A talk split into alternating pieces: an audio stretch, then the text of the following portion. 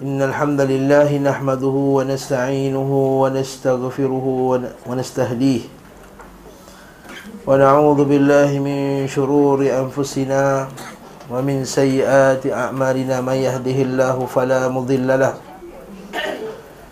ومن يضلل فلا هادي له وأشهد أن لا إله إلا الله وحده لا شريك له وأشهد أن محمدًا عبده ورسوله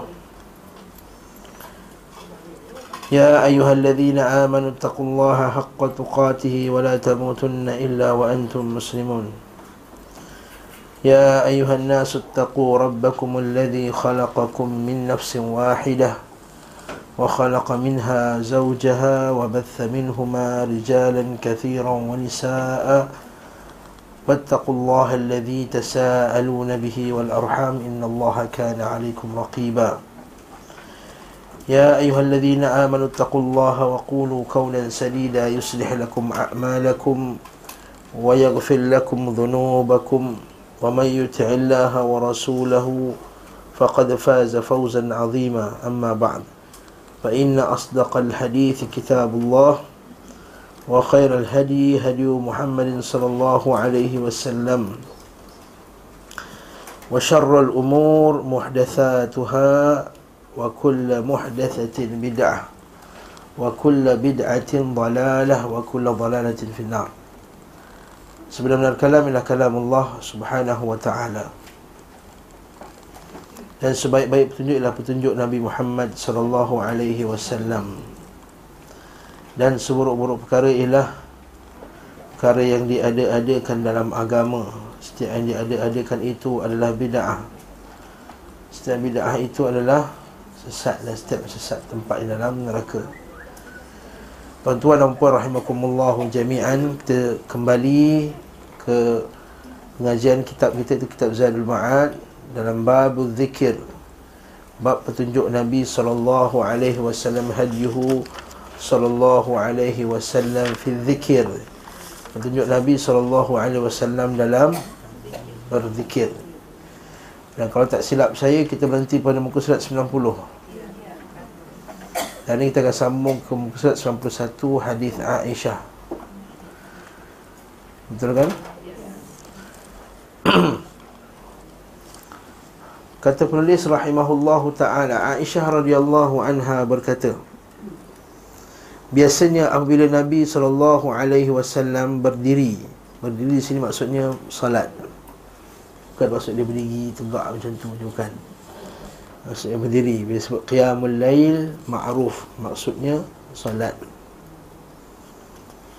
Apabila Nabi SAW mendirikan malamnya, beliau mengucapkan Allahumma Rabba Jibra'il wa Mika'il wa Israfil فاطر السماوات والأرض عالم الغيب والشهادة أنت تحكم بين عبادك فيما كانوا فيه يختلفون اهدني لما اختلف فيه من الحق بإذنه إنك تهدي من تشاء إلى صراط مستقيم. Doa yang sangat hebat doa ni. Allahumma, ya Allah, ya Tuhanku. Kenapa Allahumma? Banyak doa mula dengan Allahumma sebab nama Allah itu ialah nama yang paling sempurna sekali. Seperti firman Allah Ta'ala, Allahu la ilaha illa huwal hayyul qayyum. Nampak? Allah tu apa? Allahu la ilaha illa huwal hayyul qayyum. Wallahul khaliqul bari'ul musawwiru lahul asma'ul husna. Jadi bila Allah Ta'ala perkenalkan dirinya, dia start dengan Allah, kemudian baru dia start dengan nama-nama yang lain. Ini rahsia kenapa banyaknya doa start dengan Allahumma. Min ajalli asma'illah, antara nama Allah Ta'ala yang mulia sekali ialah Allahumma. Sebab itulah nama Allah tak ada makhluk dalam dunia pakai, baik yang Islam maupun yang kafir. Itu antara kehebatan nama Allah. Allah Ta'ala jaga nama Allah Ta'ala. Saya tak pernah jumpa lagi orang tak nama Allah. Pernah jumpa tak? Saya pernah jumpa. Hatta kafir yang paling teruk sekali dalam dunia ni, dia tak berani nak letak nama dia Allah. Mungkin dia kata dia ilah ke, mungkin dia kata dia Rab ke, tapi tak berani letak nama Allah. Jadi Allahumma, humma tu ialah maksudnya ya Allah. Disebut humma tu ada tambahan Allah, ada mim sabdu tu. Allahumma maksudnya ya Allah. Dekat sini pula mengajar kita kepada bahawa kita berdoa, kita menyeru nama Allah, bukan kita menyeru selain Allah Subhanahu Wa Ta'ala. Menyeru selain Allah Ta'ala adalah hukumnya syirik kepada Allah, syirik. Dan mengajak kita kepada kedua, iaitu seperti hadis Nabi SAW yang berkenaan dengan orang yang musafir, yang terputus daripada perjalanan, kan, terputus perjalanannya. Lalu dia berdoa, dia angkat tangan, dia kata ya Rabb, ya Rabb, ya Rabb. Maksudnya seru nama Allah, ya Allah, ya Allah, ya Allah. Maksudnya ada unsur mengadu di situ. Maksudnya kita ada ya Allah, okay. Kemudian Allah Ta'ala sebut Rabba Jibrail. Maksud Rabb. Baik, kali tanya dah ni soalan ni, maksud Rabb Tuhan lah, itu simple ni lah. Jawapan tu Rabb. Senyap je. Rabb, pencipta, pentadbir, pemilik, pengislah. Yang mencipta, yang mentadbir, yang memiliki, yang mengislah, yang memperelokkan. Seperti kata Arab, seri rumah itu namanya Rabbul Bait, Rabbatul Bait. Seri rumah dipanggil Rabbatul Bait. Rumah lah yang elokkan, tukar langsir, sapu rumah, hias. Orang lelaki tak buat. Itu orang tak sebut Rabbul Bait, Rabbatul Bait. Rabbul Bait juga disebut kalau dia ialah pemilik rumah, Arab panggil Sahibul Bait atau Rabbul Bait. Dan kata Rabb juga tak diitlakkan, tak boleh diletakkan kepada makhluk secara umum. Rabb, mari sini je Rabb, tak boleh. Dia hanya boleh pakai bila dia bergabung dengan, diidhafkan, dimudhaf, tambah mudhaf ilaih padanya, diidhafahkan pada kata Allah sendiri, Rabbul Bait. Ah, boleh untuk makhluk. Rabbul Bait, tuan rumah. Rabbud Dar, Tuhan kawasan negeri, pemilik negeri maksudnya. Bukan Tuhan negeri, pemilik negeri. Jadi kalau Rabb tak dipakai pada makhluk, sebagaimana Allah, dia hanya boleh pakai untuk makhluk sekiranya ditambah dengan mudhafun ilaih. Mudhafun ilaih apa benda tu Ustaz? Ha, ni kena datanglah Arab lah, hanya kena sandarkan. Tak boleh kata Rabb je. Kena Rabb apa? Rabb al-Bait, tamah hujung. Tuhan, tuan rumah. Barulah perkataan Tuhan tu bertukar jadi tuan rumah. Rabbul Muassasah, Rabbut Ta'lim, At-Ta'lim contohnya. Jadi Allahumma Rabba Jibrail. Jibrail nama siapa? Malaikat. Ha, ceritakan pasal Jibrail. Ya, menghantar wahyu kepada para nabi. Lagi sembang pula asyik saya cakap. Akak tak apa nak okey ni, okey. Lagi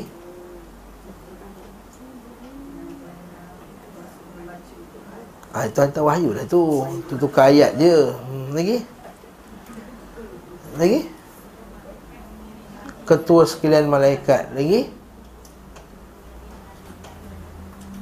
mengiringi Nabi SAW naik Isra dan Mi'raj. Bagus. Lagi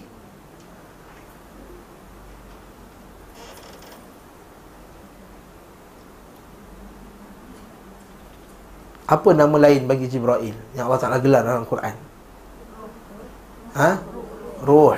Ahsan, Ruh. Apa dalil dia dalam Quran?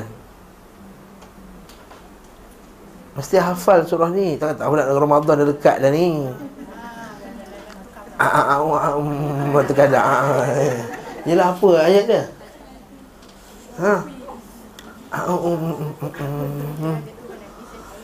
Yelah betul lah. Apa ayat dah Arab? Melayu tak cik lah. Tanazzalul malaikatu warruh. Turunlah malaikat dan ruh. Ruh tu siapa? Jibril. Jadi kenapa Jibril dinamakan dengan ruh? Soalan. Kenapa Jibril digelar sebagai ruh?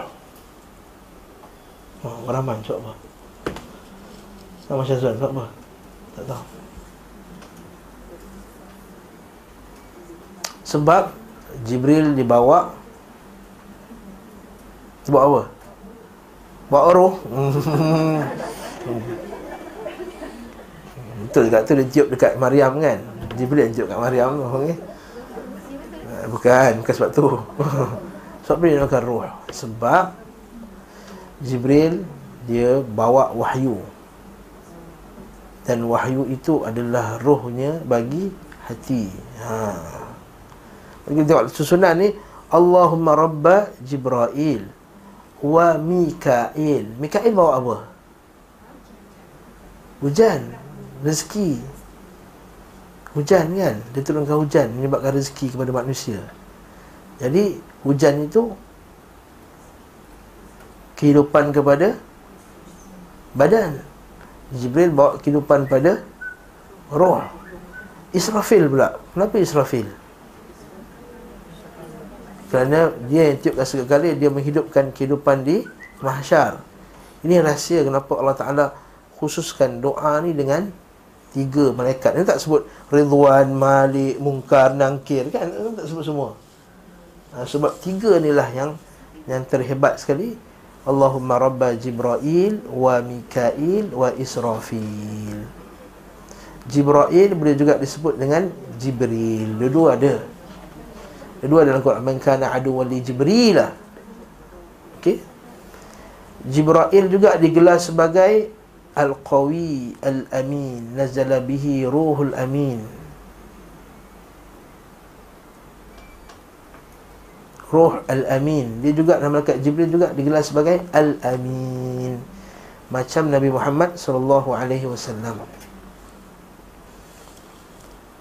Siapa lagi afdal? Nabi Muhammad SAW ke Jibril?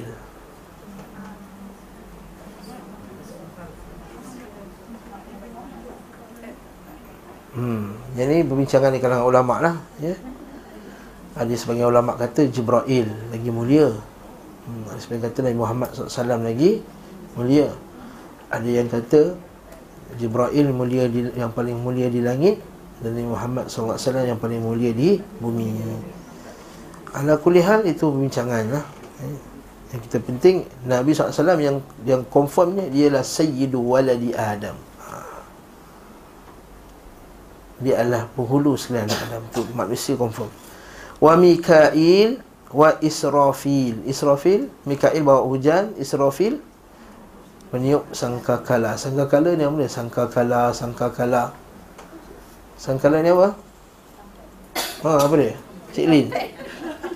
Cik Lin, sangkakala ni apa? Orang sebut bila kecil, dia satu sebut sangkakala. Angin, tiup angin. Bukan. Macam trompet lah. Dalam bahasa Arab dia panggil sur. Wa nufikha fis sur. Sad waw ra. Fa sa'iqa man fis samawati wal ardi illa ma syaa Allah. Thumma nufikha fihi ukhra fa idahum qiyamun yanzurun. Malaikat Israfil akan tiup berapa kali?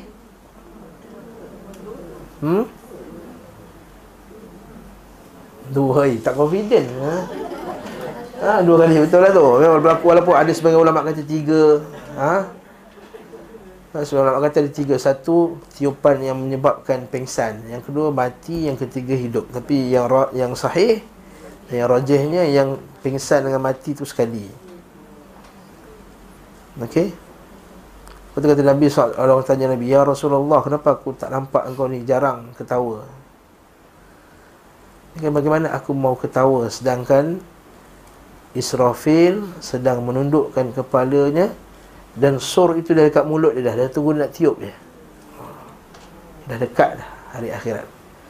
Maka Nabi rasa risau dan cemas kerana akhirat dah dekat. Jadi wa Mikail wa Israfil fatiras samawati wal ardh. Maksud fatir,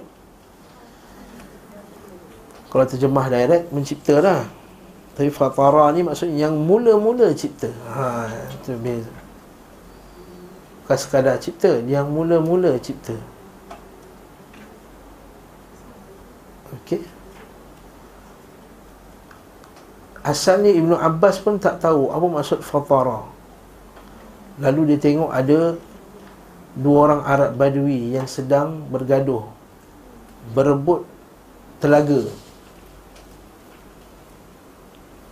Jadi masa berebut tu dia, seorang dia kata ana fatartuhu, seorang lagi ana fatartuhu, akulah yang fatartuhu, aku yang mula-mulakan sekali fatartuhu, ana fatartuhu. Jadi ketika tu Ibn Abbas kata, oh inilah maksud fatirus samawati wal ardh. Fatara maksudnya apa? Yang mula-mula kulit. As-samawati wal ard. As-samawat diletakkan dengan lafaz jamak, al-ard diletakkan dengan lafaz single. Sebab langit tu banyak, bumi tu satu. As-samawat as-sab'i. Alim al-ghaibi was-syahadah. Alim yang mengetahui al-ghaibi, yang ghaib, was-syahadah, dan yang nampak. Maksudnya alam ghaib dan alam nampak. Lepas tu kita selalu doa, Allahumma inni as'aluka kalimatul haqq fil ridha wal ghadab wa as'aluka khasyatika fil ghaibi was syahadah. Ya Allah, aku mohon kepadamu ya Allah perkataan yang benar ketika aku sedang marah dan ketika aku sedang okey. Kadang-kadang bila marah dah tak rasional ke tak? Ha. Okey. Dan juga wa as'aluka khasyataka fil ghaibi wasyahadah. Dan aku mohon padamu ya Allah rasa takut kepadamu fil ghaib, ketika dalam ghaib dan ketika dalam syahadah. Adakah ghaib tu alam ghaib? Tak. Aku mohon padamu ya Allah ketakutan padamu pada waktu ghaib, maksudnya pada waktu orang semua tak nampak. Wasyahadah, ketika orang semua nampak.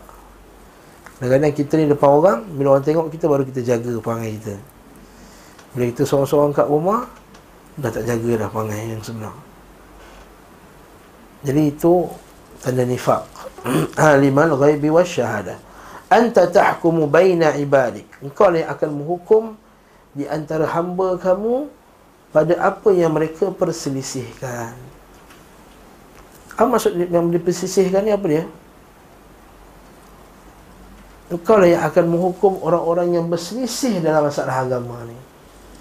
Orang yang terkeluar daripada ahli sunnati wal jamaah, daripada Islam, engkau lah yang akan hukum ya Allah. Ha, itu maksud dia.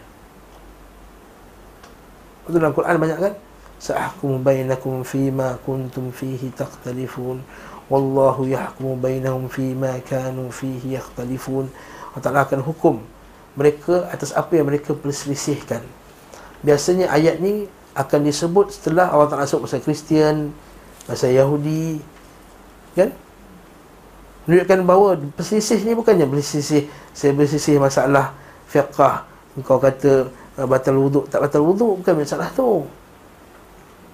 Yang berselisih adalah berselisih dalam masalah akidah, berselisih dalam masalah agama. Kamu berikhtilaf, menyebab perpecahan dalam masalah agama.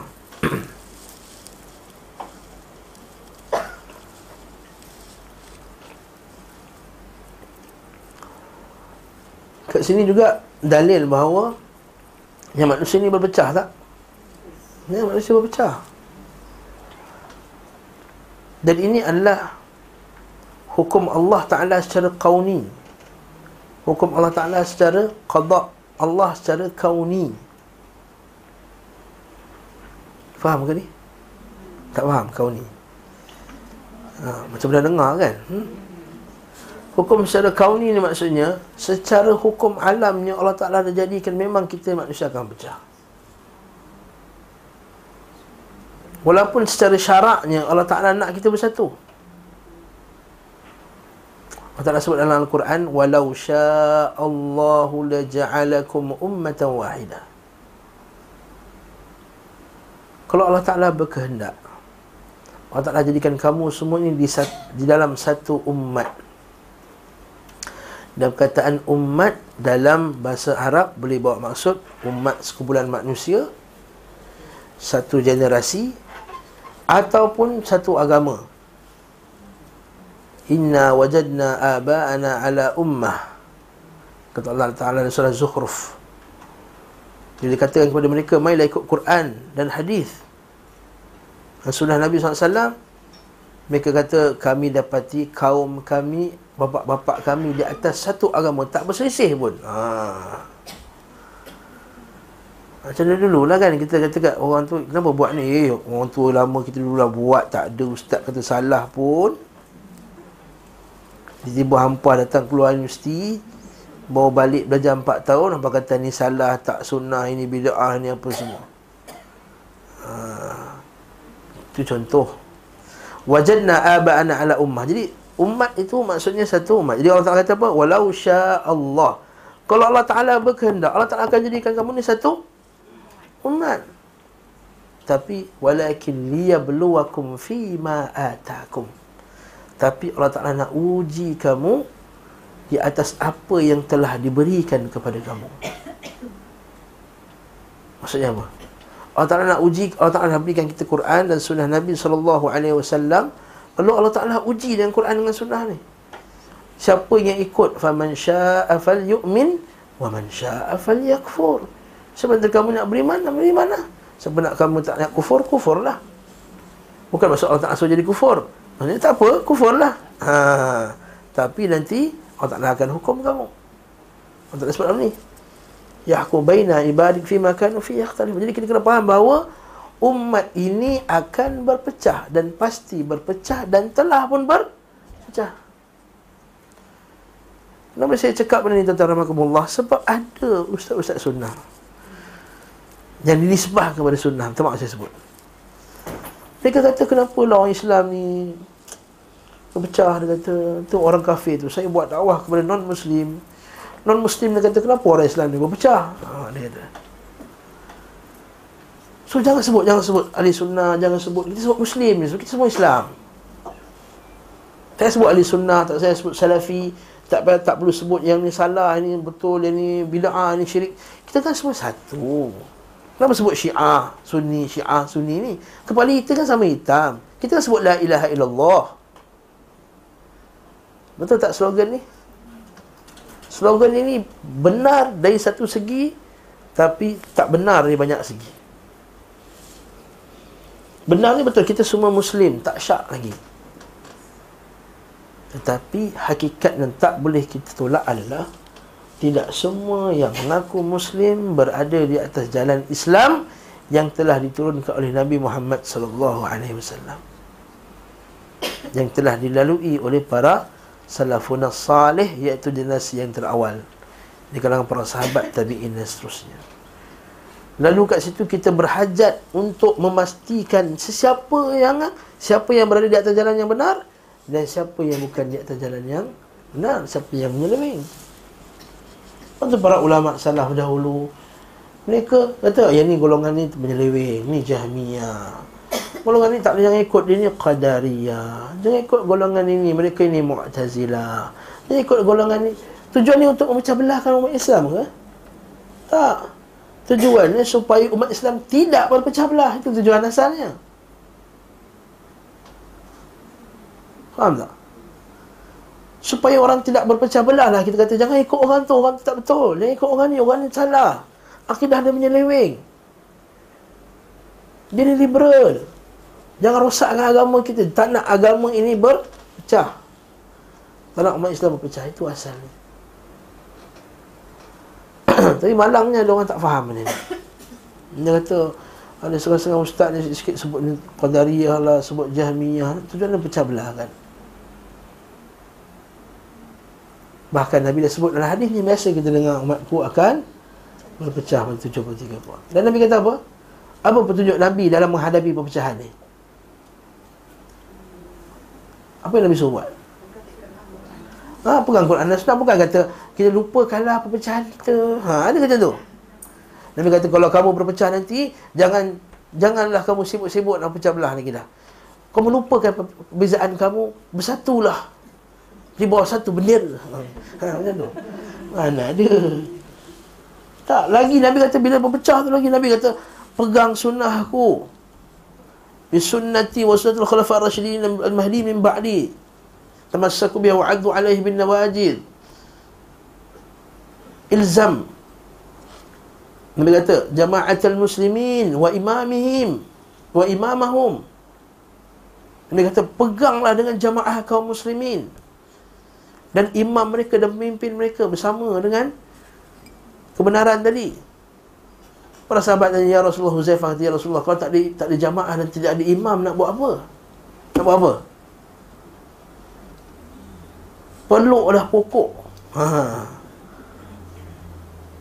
Pegang kamu ala al-syajarah walaupun kamu terpaksa mati di atasnya. Maksudnya, iltazil firaqa kullah, tinggalkan semua. Dan peganglah kepada kebenaran walaupun kamu terpaksa makan akar pokok pun. Kita sekarang makan akar pokok ke? Mana akar pokok? Akar pokok je ginseng kita makan. Yes. Itu yang akar yang kita makan, yang mahal-mahal. Kita tak payah, tak perlu pun makan akar pokok. Jadi peganglah sunnah Nabi SAW. Masalahnya tak makan ke? Bukan sunnah. Tak makan ke? Allahu Akbar. Setakat kawan seorang dua sentap, dah tak nak tinggalkan sunnah. Faham tak? Sentap. Bila kata ini sunnah dia tak boleh buat, jangan cakap nanti kan dia sentap. Janganlah kata saudara kita lari pada kita.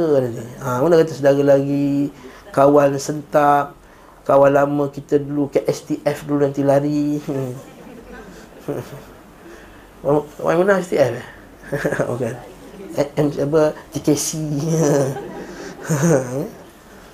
Nanti kan kita buat perjumpaan TKC tu kan, ada buka hijab lah, suruh menyanyi lah, tak nak pergilah, ini semua maksiat. Nanti kan sentap lah kawan-kawan kita alumni TKC ni. Allah al-Muslim. Bukan suruh makan pokok. Boleh lagi makan Chili's, boleh TGI Friday, boleh makan lagi. Kena-kena mahal lah ni, saya sebut ni contoh. Bukan saya makan kat situ. Tapi maksudnya fi makan fihi yakhtalifun. Faham tak? Bila baca doa, faham tu doa ni. Jangan main sebut je. Lepas tu Nabi kata, wahdini lima ikhtalifa fihi minal haqqi bi'izni. Yang tu kerja Allah, tunjukkanlah aku dari bahawa kita ni tak boleh berada di atas kebenaran berseorangan. Jangan merasa aman dengan apa yang ada pada diri kita. Maksudnya, aku dah ngaji dah kat Sen Taklim, dah habis dah kitab ni, usul salasah apa semua ni, dengan Ustaz Asyid Sobri, Aqidah Ahli Sunnah Wal Jamaah, dah habis dah. Ustaz Ibn Zadul Ma'ad dah jenis 3 dah. Ustaz Kariman dah khatam dah. Bertahun, 20 tahun mengaji. InsyaAllah kalau saya pergi, saya tak akan terlibat. Akidah saya akan terjaga. Lalu pergilah tempat yang bercampur-campurnya akidah manusia masing-masing. Tak apa, I pergi tempat tu, I tahu beza betul dan salah. Cik, macam lah Imam Syafiq ni. Jangan pergi kat masjid tu. Masjid tu campur rojak kuliah dia. Ada ustaz ajar benda mehebik-mehebik, tiup inilah, tiup itulah. Tak apa ustaz, saya boleh. Iman saya okey, saya tahu beza mana betul masalah. Satu lagi pula, dia kata jangan pergi tempat kat Perak, kat Ipoh, saya ceramah kat situ. Dia kata, tapi ustaz saya, kita ambil mana yang baik je ustaz. Itu yang kita dengar, tak tahan tu. Macam mana awak tahu mana yang baik, mana yang buruk? Imam Syafi'i, awak dah khatam Sahih Bukhari, Sahih Muslim, Tirmizi, dah habis kitab-kitab akidah, dah habis semua khatam akidah wasatiyah, akidah tahawiyah, at-tadmuriyah, al-hamawiyah, iqtidak siratal mustaqim, hidakul ahli sunnah jamaah, syarah sunnah. Oi ustaz, satu kitab akidah pun kita belum khatam. Kemudian kita tahu mana yang betul, mana yang salah. Lepas itulah, ini rahsia kenapa Allah Ta'ala, Nabi SAW sebut ihdini lima ikhtulifa fihi bil haqq. Lepas tu kita selalu baca doa, wala takilna ila anfusina. Apa doa tu? Wala takilna ila anfusina tarfata. Tak hafal ke ayat tu? Ujung surah Baqarah tu, wala takilna ila anfusina tarfata ain. Jangan kamu tinggalkan kami, ya Allah, bersendirian pada diri kami sendiri, walaupun sekelip mata. Sebab kita tahu kita tak akan dapat berada di atas kebenaran melainkan dengan taufiq daripada Allah Subhanahu wa ta'ala. Lepas kita kata wahdini lima ikhtulifa fihi minal haqqi bi'idnik, dengan izin Allah. Maksudnya kita sekarang ni berada di atas kebenaran, alhamdulillah, atau ikut sunnah, tak nak buat bid'ah, dengan izin Allah, bukan dengan kita sendiri. Yang kita usaha, Masya Allah, tapi izin Allah yang bagi kita taufiq ke atas kita untuk kita terus. Berapa ramai yang datang kemudian tinggalkan, betul tak? Kita kenal buku Kaisan Taklim datang dulu dan tinggalkan. Ya, Taklim ni Wahabi. Ya? Ada sebagian masuk pula, I tak boleh terima lah, hati I tak tenang. Ya? Sebab tak ada lagu-lagu Salatullah. Innaka tahdi man tasha'u ila siratim mustaqim. Dan ya Allah, engkau lah bagi hidayah kepada siapa yang kau kehendaki ke jalan yang lurus. Man tasha', dalil bahawa hidayah bukan milik kita. Innaka tahdi, sesungguhnya engkau yang memberi petunjuk kepada siapa yang engkau kehendaki. Waktu hatta orang yang kita sayang pun tak boleh bagi petunjuk. Faham dah doa ni? Dia begitu, Allahumma Rabba Jibra'il wa Mika'il wa Israfil, Fatir as-samawati wal-ard, Aliman ghaibi wa syahadah, Anta tahku baina ibadika fima kanu fihi yakhtalifun, Wahdini lima ikhtalifa fihi minal haqqi bi'idnik, Innaka tahdi man tasha'u ila siratim mustaqim. Dan kalau tak bangun malam boleh juga baca siang-siang boleh. Tengok orang pecah belah, baca surat khabar ni, puak tu kena ni. Ya Allah, anta tahkum baina ibadik fima kanu fihi yakhtalifun. Boleh sambung lagi. Wa rubbama kana yaftatihu salatahu bidzalik. Dan kemungkinan Aisyah kata biasanya Nabi memulai salatnya dengan ucapan itu. Maksudnya doa iftitah lah ni. Wa kana idza autara, Nabi sallallahu bila solat witir, khatama witrahu ba'da faraghihi biqawlihi. Dan kemudian bila Nabi habis witir, Nabi kata subhanal malikil quddus, subhanal malikil quddus, subhanal malikil quddus. Alah sekali panjang macam tu, yamuddu sawtahu. Jadi ini doa lepas baca witir, bukan doa kamilin. Doa kamilin tu yang biasa kat masjid-masjid dia baca. Kalau imam tak baca doa kamilin, kira tak sah lah imam tu. Yang doa panjang-panjang lepas witir tu, itu punya doa kamilin. Walaupun kita ada ustaz namanya kamilin, tapi betul tak ada kena dengan dia. Doa kamilin. Wa kana idza kharaja min baitih, Nabi SAW bila keluar, jadi kita baca subhanal malikil quddus. Bukan Ramadannya, bulan-bulan hari lain juga. Kalau kita sembang witir, subhanal malikil quddus, subhanal malikil quddus, subhanal malikil quddus. Nah, habis. Wa kana idza kharaja min baitihi yaqul, kerana Nabi SAW bila keluar daripada rumahnya, Nabi akan membaca bismillah, dengan nama Allah. Apa maksud dengan nama Allah? Dengan barakah nama Allah aku memulakan perjalananku ini. Itu maksud dia. Bila kita sebut bismillah nak keluar rumah tu kan, itulah kenapa rahsia Allah Subhanahu wa ta'ala jadikan bismillah tu tergantung. Betul tak? Dengan nama Allah. Itu ayat tergantung. Macam kita sebut, dengan kereta putih tu kita stop. Dengan kereta Mercedes tu stop. Benda je ayat tu. Dengan kereta Mercedes, aku datang Yasin Taklim. Contohnya. Juga dengan nama Allah itu stop. Itu satu tafsiran ni. Yang kedua ialah dengan aku asta'inu billah, iaitu aku isti'anah dengan nama Allah. Aku memohon pertolongan Allah untuk aku melakukan pekerjaanku ini. Itulah rahsia kenapa orang yang sembelih dengan nama selain Allah Ta'ala hukumnya syirik. Faham tak? Kalau sebut in the name of Jesus pun dia sembelih. Dia bukan setakat daging tu tak sah dimakan. Perbuatan dia sembelih tu syirik. Kosher tu Yahudi yang sembelih. Dia sebut nama Allah. Yes, dia tak sebut nama Jesus. Sekarang ni kita balik. Kenapa syirik? Takkan dia bukan sembah pun. Dia sebut je Bismillah, in the name of Jesus. Sebab pada Bismillah itu dia ada al-isti'anah. Ba' tu ba' lil-isti'anah. Ba' untuk minta pertolongan, minta bantuan. Jadi maksudnya dengan bantuan Jesus lah aku menyembelih binatang ini. Dan al-isti'anah bi ghairillah, mohon pertolongan selain Allah Subhanahu wa ta'ala, hukumnya syirik. Dalilnya iyyaka na'budu wa iyyaka nasta'in. Ini dari paling mudah sekali. Hanya kepada engkau kami menyembah, ya Allah, dan hanya kepada kamu aku minta pertolongan. Berarti Bismillah. Faham tak Bismillah? Okey. Tawakkaltu 'ala Allah. Aku bertawakal kepada Allah. Maksud tawakal adalah berserah diri kepada Allah, atau benar sandarannya kepada Allah Subhanahu wa ta'ala dalam memberi manfaat dan menolak mudarat setelah menjalankan asbab.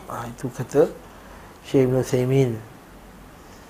Tawakal maksudnya sidqul i'timadi ala Allah, benarnya sandarannya kepada Allah, sandarannya betul-betul kepada Allah Ta'ala dalam mendatangkan manfaat dan menolak mudarat setelah menjalankan sebab. Itu maksud tawakal. Lalu kata tawakal tu ala Allah. Aku keluar ni memang aku dah jaga dah semua benda-benda. Aku dah check brake, apa semua, lampu kiri kanan okey, pakai tali pinggang. Tapi boleh juga berlaku aksiden, kereta aksiden ke boleh berlaku. Tawakal tu ala Allah.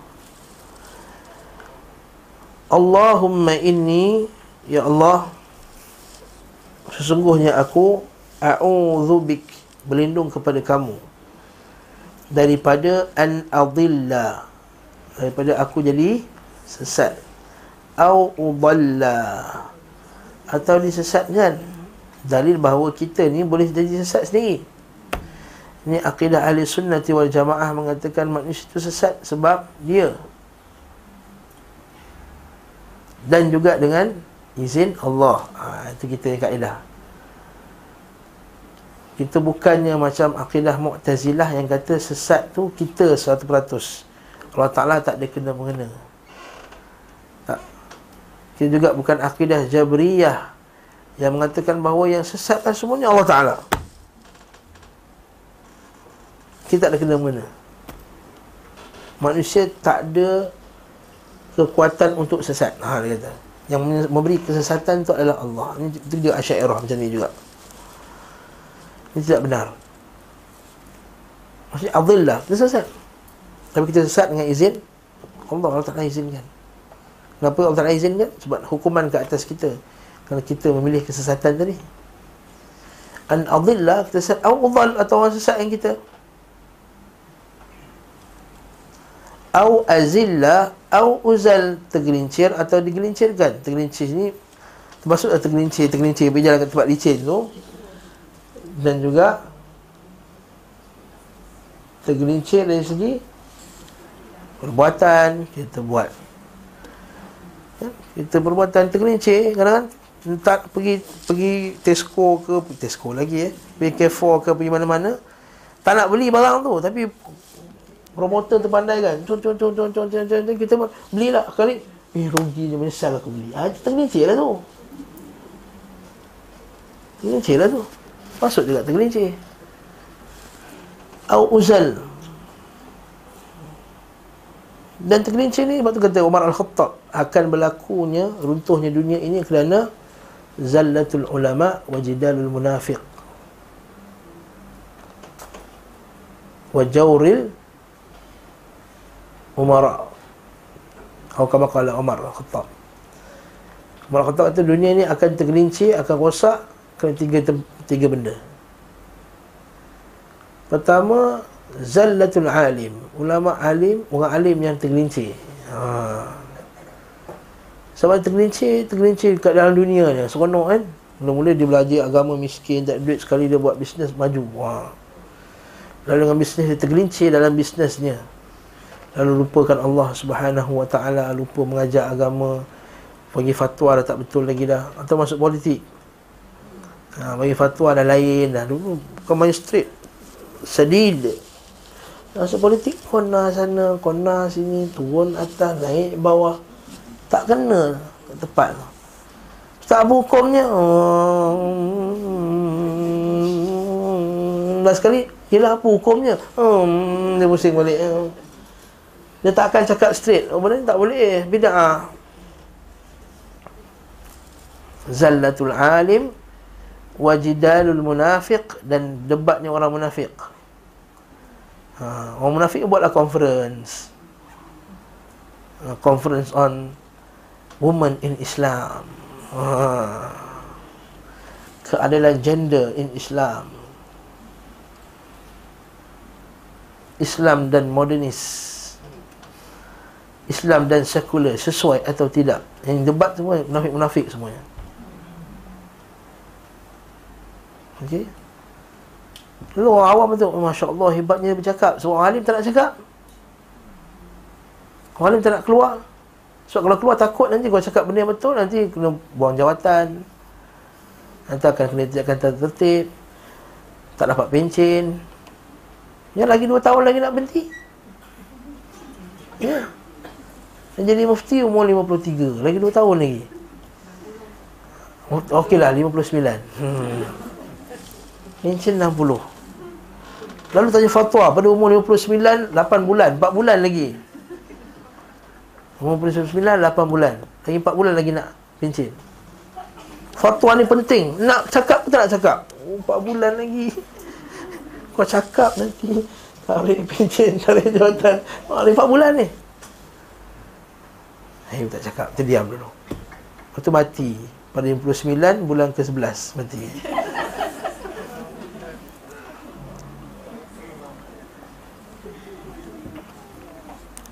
Dia tak sempat betul kan. Lalu orang yang datang lepas ni kata, nampak mufti sebelum ni tak kata apa pun. Jadi presiden kepada seterusnya. Allahul musta'an, Allahul musta'an. Lepas tu Imam Syafi'i lari daripada jadi mufti. Masa tu di Sana'a, di Yaman, ada orang nak cari mufti qadi. Lalu Imam Syafi'i recommend nama Imam Ahmad bin Hanbal, anak murid dia. Apa kata Imam Ahmad? Wahai Imam Syafi'i, kalau bukan kerana kau guru aku dah sekarang aku dah tinggalkan kau. Kerana aku datang belajar dengan kau bukan sebab aku dah datang qadi, sebab aku nak belajar sunnah Nabi SAW. Itu dia. Penting sangat bab ni. Ini enggak ustaz-ustaz selebriti dah terkenal. Dah kena panggil TV3 panggil, TV Hijrah panggil, Astro Awani panggil. Ustaz, apa pandangan ustaz tentang baca Yasin ni 10 Syakban ni? Asalnya baca Yasin ni kan bagus. Mulai dah kena. Sebelum ni kita tu, ya Allah, okey sebelum ni. Masa dengan Yayasan Taklim, steady dia dulu, straight dia. Dah ni lah terkona. Nampak tak? Allahumma musta'an. Allahumma jannibna al-fitan. Ya Allah, jauhikanlah aku daripada fitnah-fitnah ni semua. Au azlim, au uzlam, daripada aku menzalimi ataupun aku dizalimi. Ma'ruf. Zalim orang lain, potong lain dekat tenggelecek. Yang ketiga ialah pemimpin yang jahat. Nah, ma'ruf lah tu.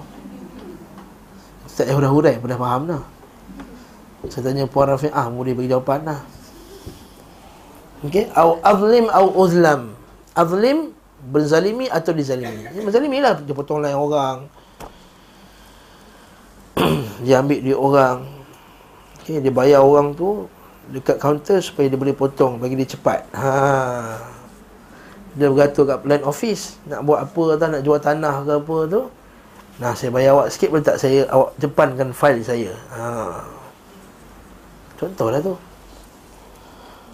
Au ajhala au yujhal alai, ataupun aku menjadi bodoh, aku diperbodohkan. Kadang-kadang kita tu ni ada ilmu tapi jadi bodoh, betul tak? Mengaji tinggi tapi bodoh, boleh joget dalam masjid, menari-nari. Boleh percaya, letak selipar atas kepala, apa semua. Dia perbodohkan, no? Rambut Nabi SAW panjang sampai situ sampai sini. Sekali masuk RM10. Apa tak logik kan benda tu? Rambut Nabi boleh tumbuh, potong sikit tu tengok bayang-bayang. Lampu tengok, kalau tak ada bayang-bayang tu rambut Nabi tu. Sebab Nabi dia buat daripada cahaya. Makcik-makcik semua, "Ye, bagusnya ustaz ni. Hebatnya, nak ambil gambar satu lepas ni." Diperbodohkan. Bodoh dan diperbodohkan. Sedangkan mengaji tinggi, engineer, Profesor Tan Sri, Datuk Sri. Ajhala ni boleh bawa dua maksud. Satu, ajhala maksudnya diperbodohkan. Satu lagi boleh maksud di menjahil, aku membuat perbuatan jahiliyah. Boleh bawa dua maksud. Satu, ajhalu, maksudnya aku jahil, aku jadi bodoh. Ataupun aku buat benda jahiliyah. Benda jahiliyah ni apa dia? Benda yang bertentangan dengan Islam, yang perbuatan-perbuatan itu asalnya daripada yang berlaku sebelum kebangkitan Nabi Muhammad SAW. Seperti apa contoh jahiliyah? Ialah melihat seorang Muslim itu berdasarkan dia punya kaum dia semata-mata. Oh, engkau ni Melayu, engkau Cina, engkau ni, kau Islam tapi kau Islam Cina. Ha, mu'alab. Sedangkan dia Islam sebelum kita lagi dah. Nampak? Jadi ukuran kita menghukum atas orang tu kerana bukan kerana taqwa dia, bukan kerana dia punya pasal ni jahiliyah. Contoh. Atau memecah-pecah. Kau UMNO, aku PAS. Engkau PAN, kau DAP. Ini jahiliyah. Abiyatul jahiliyah. Okey. Jadi doa kita, Allahumma inni a'udzubika min al-dhilla au dhal au azilla au zal au azlam au dhlam au jalla jalla. Bila kita baca bismillah tawakkaltu ala Allah, baca doa ni, syaitan akan kata macam mana aku nak sesatkan Mamat ni lah. Ha. Sedangkan dia telah meminta perlindungan Allah SWT. Seperti doa yang akan datang seterusnya. Bukan doa ni, sorry. Doa yang akan datang lepas ni. Seperti sama juga doa dia, man qala idza kharaja min baiti bismillah tawakkaltu ala Allah. Doa seterusnya. Wala haula wala quwwata illa billah. Yuqal hudita wa kufita wa uqita wa tanaha anhu syaitan. Bila keluar dari rumah dia kata bismillah tawakkaltu ala Allah wala haula wala quwwata illa billah. Nak sama hil alil azim pun tak ada masalah. Dikatakan kepadanya, hudita, engkau diberikan petunjuk. Wa kufita, engkau diberi kecukupan. Wa wuqita, engkau telah diberi perlindungan. Wa tanaha anhu syaitan, syaitan pun melarikan diri daripada dia. Dan sambungan dia hadis tersebut, syaitan akan kata, bagaimana aku nak sesatkan orang ni? Ha. Sedangkan dia telah diberi petunjuk, diberi perlindungan dan diberi kecukupan. Kufita. Jadi doa yang kita baca ketika nak keluar rumah. Kemudian doa nak pergi masjid pula. Ha? Daripada Ibn Abbas radhiyallahu anhu, "Lailata mabitihi 'indahu Kata Ibn Abbas, pada malam yang ditidur bersama Nabi SAW,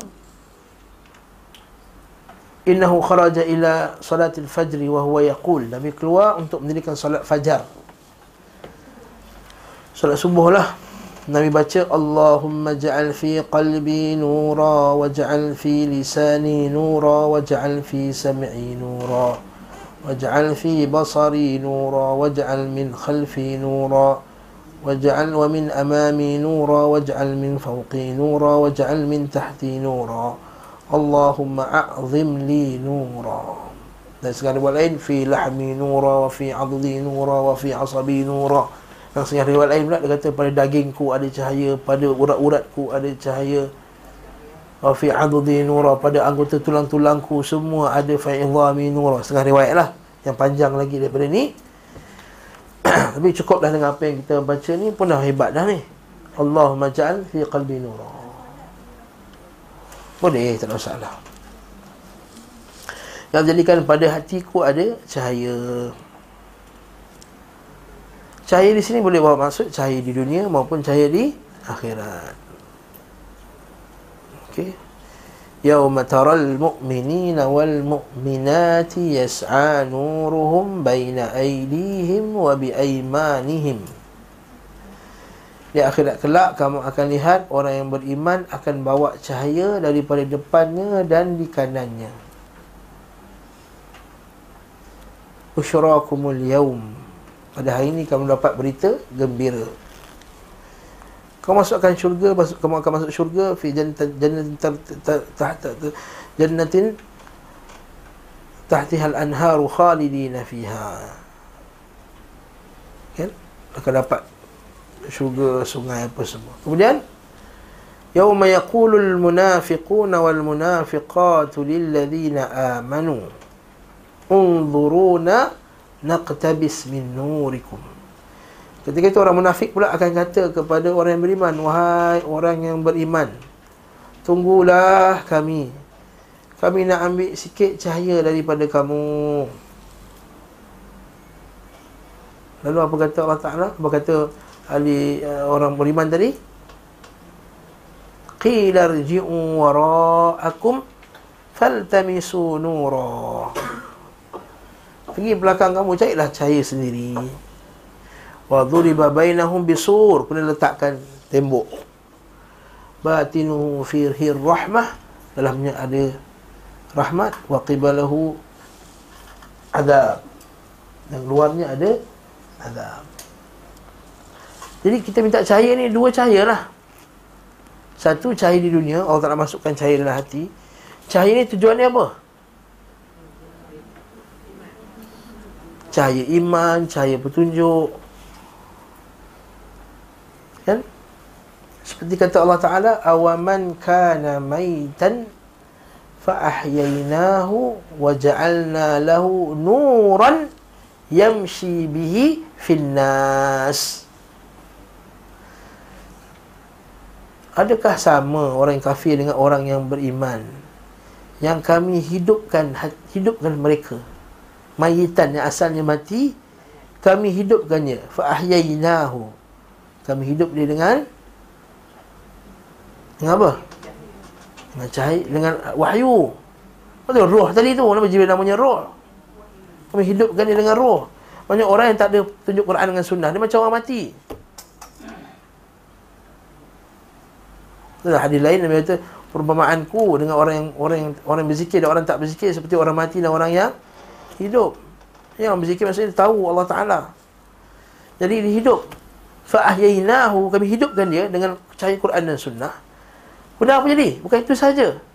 Waja'alna lahu nuran, waja'alna lahu nuran, kami jadikan baginya cahaya. Yamshi bihi finnas, yang dengan cahaya itu dia berjalan di dalam keramaian manusia. Apa maksudnya? Apa maksudnya?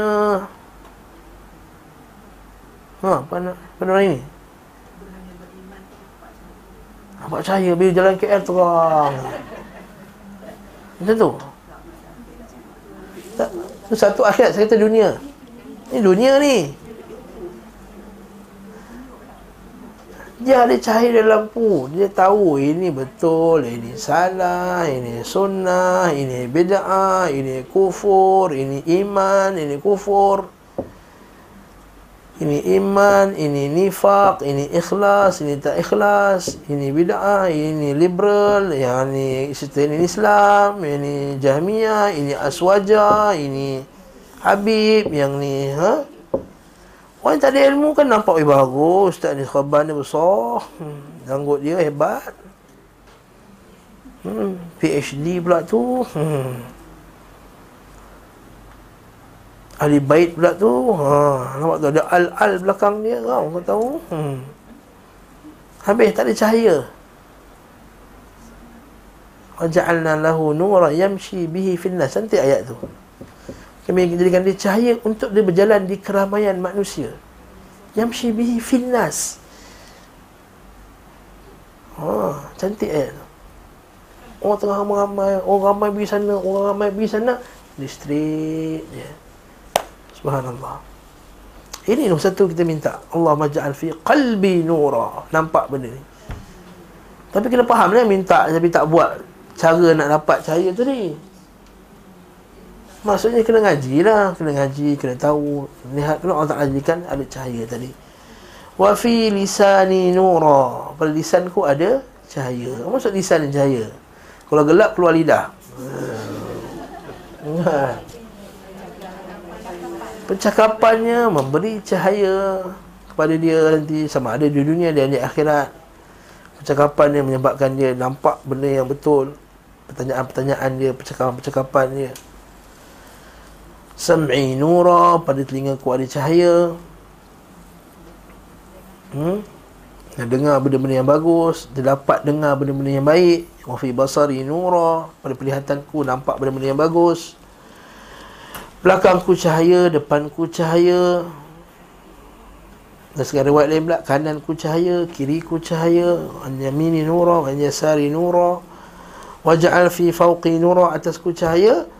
Wa waj'al min tahti nura, bawah ada cahaya. Allahumma azim li nura.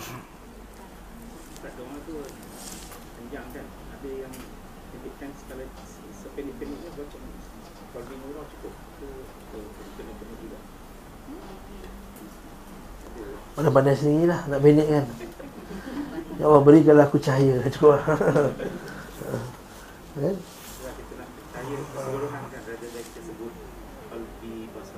Sebutlah macam Nabi sebut. Nabi suruh detail, kita detail lah. Asal kita nak ringkaskan. Bukan susah pun sebut. Ya Allah jadikanlah bagi. Kau tak ingat pun cakap bahasa lain. Ya Allah jadikan cahaya, bagi ke hatiku cahaya. Ya Allah, mataku cahaya. Ya Allah, tanganku cahaya. Kakiku cahaya. Depan cahaya, belakang cahaya. Allah, senang benar doa ni. Bukan suruh hafal nahu. Darabah, darabah, darabah. Bukan. Tak ada pun.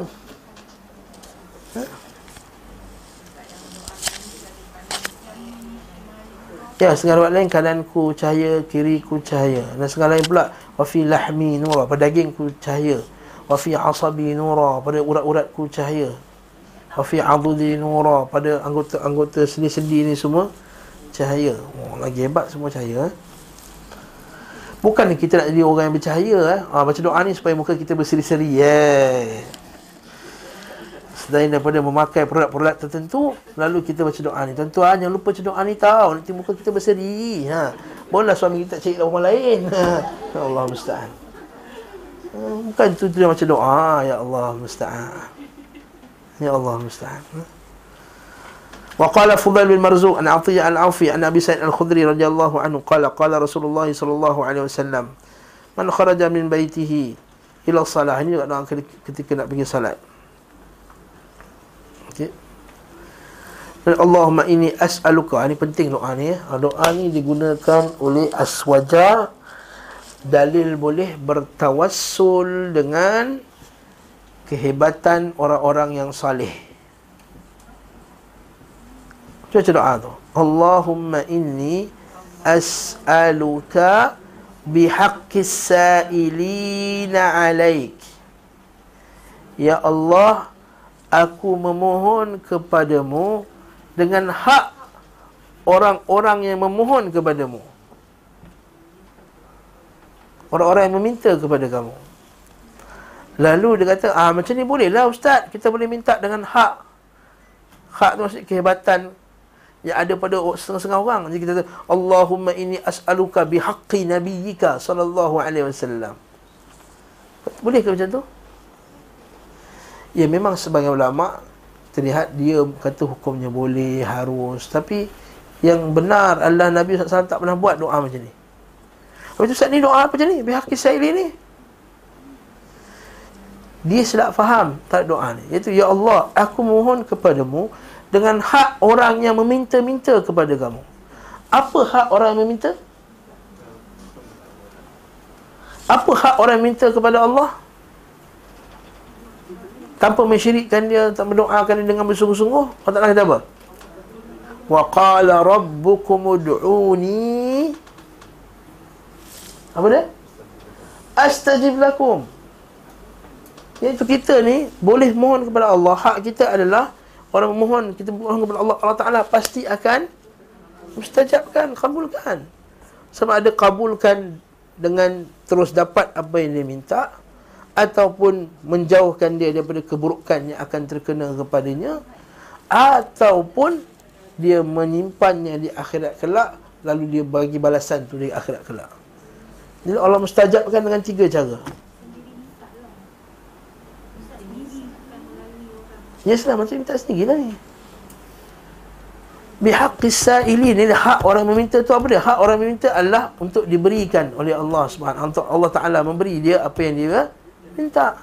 Itu maksud hak soalan. Bukannya kita sebut hak fulan, hak fulan, hak fulan.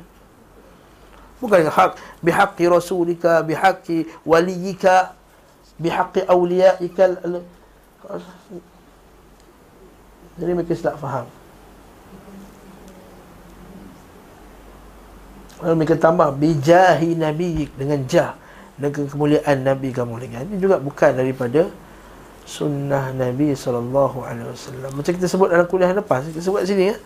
Dia kata anak saya mengaji tu, Salatullah salamullah kan, tawassalna bi bismillah wa bil hadi rasulillah wa bi kulli mujahidin lillah bi ahlil badri ya Allah.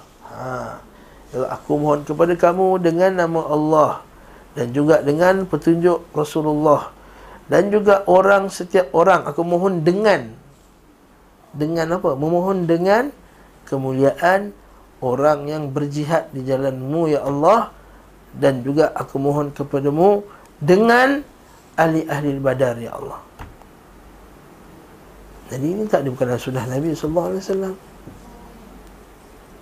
Para sahabat radhiyallahu ta'ala anhum tak pernah doa macam tu. Tak pernah kata, Ya Allah, dengan kemuliaan Nabi-Mu ya Allah, terimalah doa aku ya Allah. Kita buat macam tu dengan Asma'ul Husna je boleh. Allahumma inni as'aluka bi asma'ikal husna wasifatikal ulia. Itu baru boleh.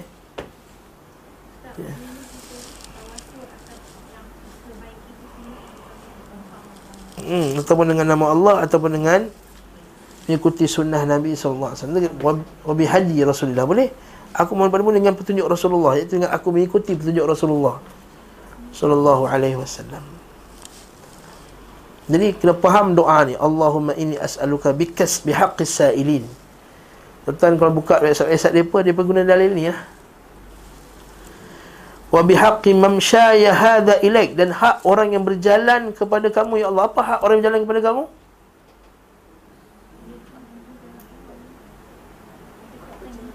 Man ataitani mashyan ataituhu la ataituhu harwalatan. Siapa belajar hadis 40? Siapa yang berjalan kepadaku, siapa yang datang kepadaku secara berjalan, pasti aku akan datang kepadanya secara berlari. Harwalah, maksudnya cepat. Jadi apa hak orang yang berjalan kepada Allah, itu Allah Ta'ala akan lebih dekat dengan dia. Itu maksudnya, bukannya hak orang yang berjalan, hak orang ni semua, bukan. Hak orang-orang itu bukan. Jadi bihaqqil man syaya hadha ilaik fa inni lam akhruj bataran wala asyara. Sesungguhnya aku tak keluar secara sombong dan tidak dalam keadaan buruk, buat jahat. Ini namanya tawassul dengan amalan salih. Nampak tak? Nampak tak? Ini amal, ini tawassul dengan amalan salih. Kita hadis ni, doa ni rad, membantah sebenarnya apa yang mereka percaya. Nampak tak? Sesungguhnya aku tak keluar dalam keadaan sombong dan juga dalam keadaan jahat, ya Allah. Wala ria'an, ya Allah, tanpa ria'. Wala sum'atan, dan tanpa sum'ah. Yang kita sebutkan, apa beza ria' dengan sum'ah? Apa beza riak dengan sum'ah?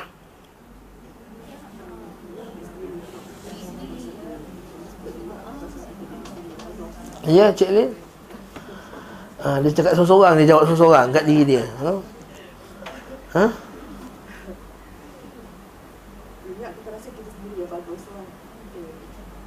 Lepas tu?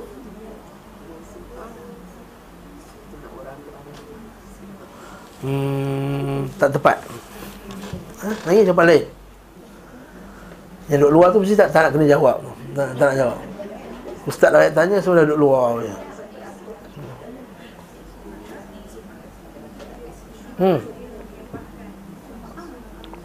Saya jet lag lagi, lepas tu saya banyak tanya ini ya. Nampak lagi jet lag mengada, tapi penat ni kita pasal.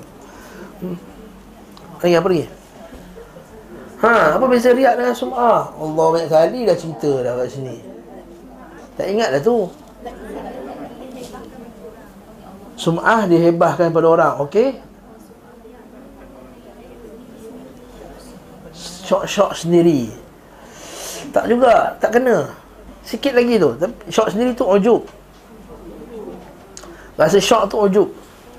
Masa takjub dengan diri sendiri. Riak ni masa buat, sum'ah lepas buat. Beza dia.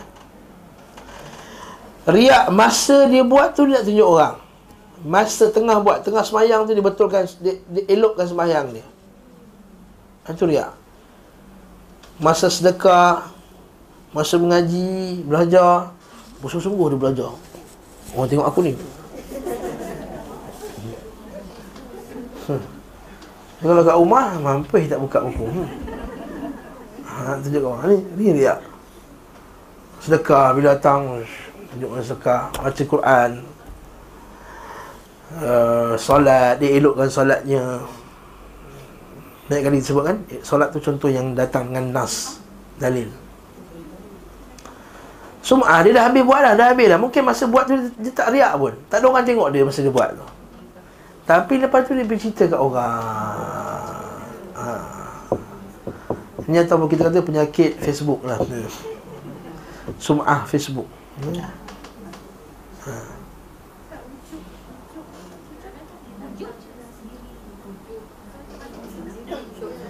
Cara nak buang ni kata, ya Allah, aku ni amalan dah lah sedikit, baru satu amalan nak buat ni. Terlintas lawan je lah. Kita boleh. Wa amma man khafa maqa, kata Syekh Jibril, masa tengah sembahyang tu tiba datang riak. Ya Allah, hebatnya aku ni baca sedap. Itu kena kita halang. Jangan kata ini menyebabkan amalan terbatal apa semua. Kata Syekh Abdul Rahman Jibrin dia kata, siapa yang halang ketika tu, maka Allah Ta'ala akan bagi ganjaran kepada dia. Seperti kata Allah Ta'ala, dia bagi dalil, wa amma man khafa maqama rabbih, sambung, wa nahan nafsa 'anil hawa fa innal jannata hiyal ma'wa. Adapun orang yang menahan diri dia daripada mengikut hawa nafsu dia. Hawa nafsu dia nak riak, tapi dia halang kerana takutkan Tuhannya. Khafa maqama rabbih wa nahan nafsa 'anil hawa, ditahan hawa nafsu dia, fa innal jannata hiyal ma'wa. Sebenarnya syurgalah tempat dia kembali. Jadi boleh halang lah. Tapi kalau layan, memang aku hebat pun. Tengok aku baca sedap, tengok aku tarik lagi. Kau boleh buat.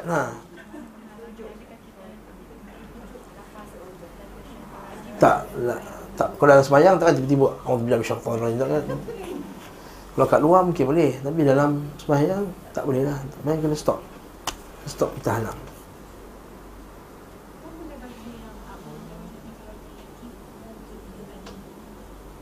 Itu kalau solat tak khusyuk.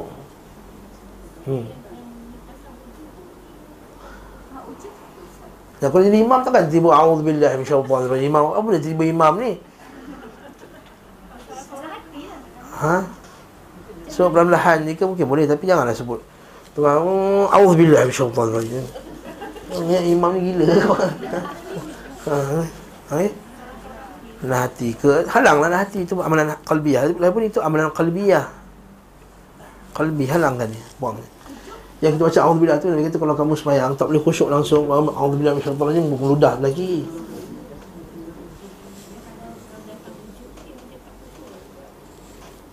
Nak buat-buatlah. Saya tak buatlah. Tapi sebutlah perlahan-lahan. Nak sebut pun sebut perlahan-lahan. Tapi saya cerita kes imam tadi tu. Tak nak baca a'udzubillah, mic kat sini. Nak pula imam Masjid Nabawi, mic 5 atas, 5 bawah. Kita tengok dah mic Masjid Nabawi tu kan. Sekumpul besar macam ni. Alhamdulillah, insyaAllah. Tiba-tiba imam, tiba-tiba macam ni, mesti orang dengar. Sebenarnya seorang-seorang boleh lah, alhamdulillah, 10 kali, tak apa. Ini imam. Okey. Cara nak halang ni, Masya Allah, banyaklah kitab sebut. Nak halang ujub. Kita kata, antara cara nak halang ni adalah kita kena sedar bahawa riak itu adalah satu benda yang sangat merosakkan amal. Nabi dah hadis, hadis yang sahih, yang bersebut man amila amalan asyraka fihi ma'iya ghairi taraktuhu wa syirkahu. Saya buat satu amalan dan amalan itu disyirikkan aku dengan selain aku, maka aku akan tinggalkan dia dan juga apa yang dia amalkan. Dan riwayat lain pula dia kata pergilah kamu minta pahala daripada siapa yang kamu nak tunjuk tadi. Dibayangkanlah kalau kata saya nak menunjuk kat Datin Rafi'ah ni, akhirat nak ambil pahala kat Datin Rafi'ah tak baloi. Contoh tak tunjuk dekat fulan dan fulan. Nanti kita kata, ya Allah, kau pergi, Allah Ta'ala kata, kau ambil pahala kamu. Kalau saya nak tunjuk kat Abang Rahman ni, akhirat kata, pergi ambil pahala kat Abang Rahman ni. Boleh ke saya pahala daripada dia? Dia pun tengah mengharapkan pahala di sisi Allah Ta'ala. Jadi tak baloi. Faham tak? Adapun sum'ah, dah habis cerita kat orang. Saya sebut dululah. Contohnya kan, saya pagi-pagi lepas khatam Quran, saya makan roti canai kat kedai tu. Lepas saya baca 2 juzuk, saya selalu makan roti canai kat kedai tu. Nak cerita makan roti canai ke? Nak cerita baca Quran 2 juzuk ni? Malam tadi saya sejuk tak pukul 3.30? Sejuk? Tak rasa. Sejuk berasa tengah kiam tu, gigil. Nak cerita kau kiam ke? Nak cerita hujan sejuk? Satu, kenapa saya sebut? Ulama salaf dahulu, dia sangat jaga benda ni. Seperti hadis Imran bin Husain atau Al-Husain daripada Sa'id bin Jubair. Sa'id bin Jubair kata, malam tadi siapa nampak tahi bintang? Lalu saya, wahai Syekh, aku nampak. Tapi aku tak bangun sembahyang tau. Aku tak tidur sebab aku kena sengat kala jengking. Awal-awal lagi dah disclaimer. Aku tak semayang tau. Aku tak tidur sebab aku kena sengat kala thinking. Sebab dia tahu pada zaman tu kau tak tidur malam, kiamat lain. Dia tak nak jadi sum'ah. Dia janganlah cerita kat Facebook satu dunia. Cerita pergi umrah, cerita dia tawaf, cerita dia ni sa'i. Ya Allah, insafnya ketika aku bertawaf tadi menitik-nitik air mata keinsafan. Ambil gambar dekat Kaabah, memanglah dia ambil Kaabah, tak ambil gambar dia. Titisan air mata keinsafan. Orang tahulah kau pergi umrah. Gambar tu bukan gambar poster, itu gambar handphone kau. Tak payahlah cerita. Kalau jalan Tesco, ambil gambar, ambil lah semua. Ambil gambar ayam, ambil gambar seluar, ambil gambar, ambil. Boleh. Tapi pergi umrah tak payah. Ada setengah tu ambil gambar kitab kriket, lepas tu sedang mengkhatam kitab. Tak ada cerita lah. Ada Tanya ke Aki Facebook. Tahu ada. Holiday tak apa, bukan ibadah. Lantak dia lah satu dunia. Ini urusan ibadah. Urusan ibadah. Kadang-kadang saja dia ambil gambar ujungnya kitab tu. Cik, awak buka surat je.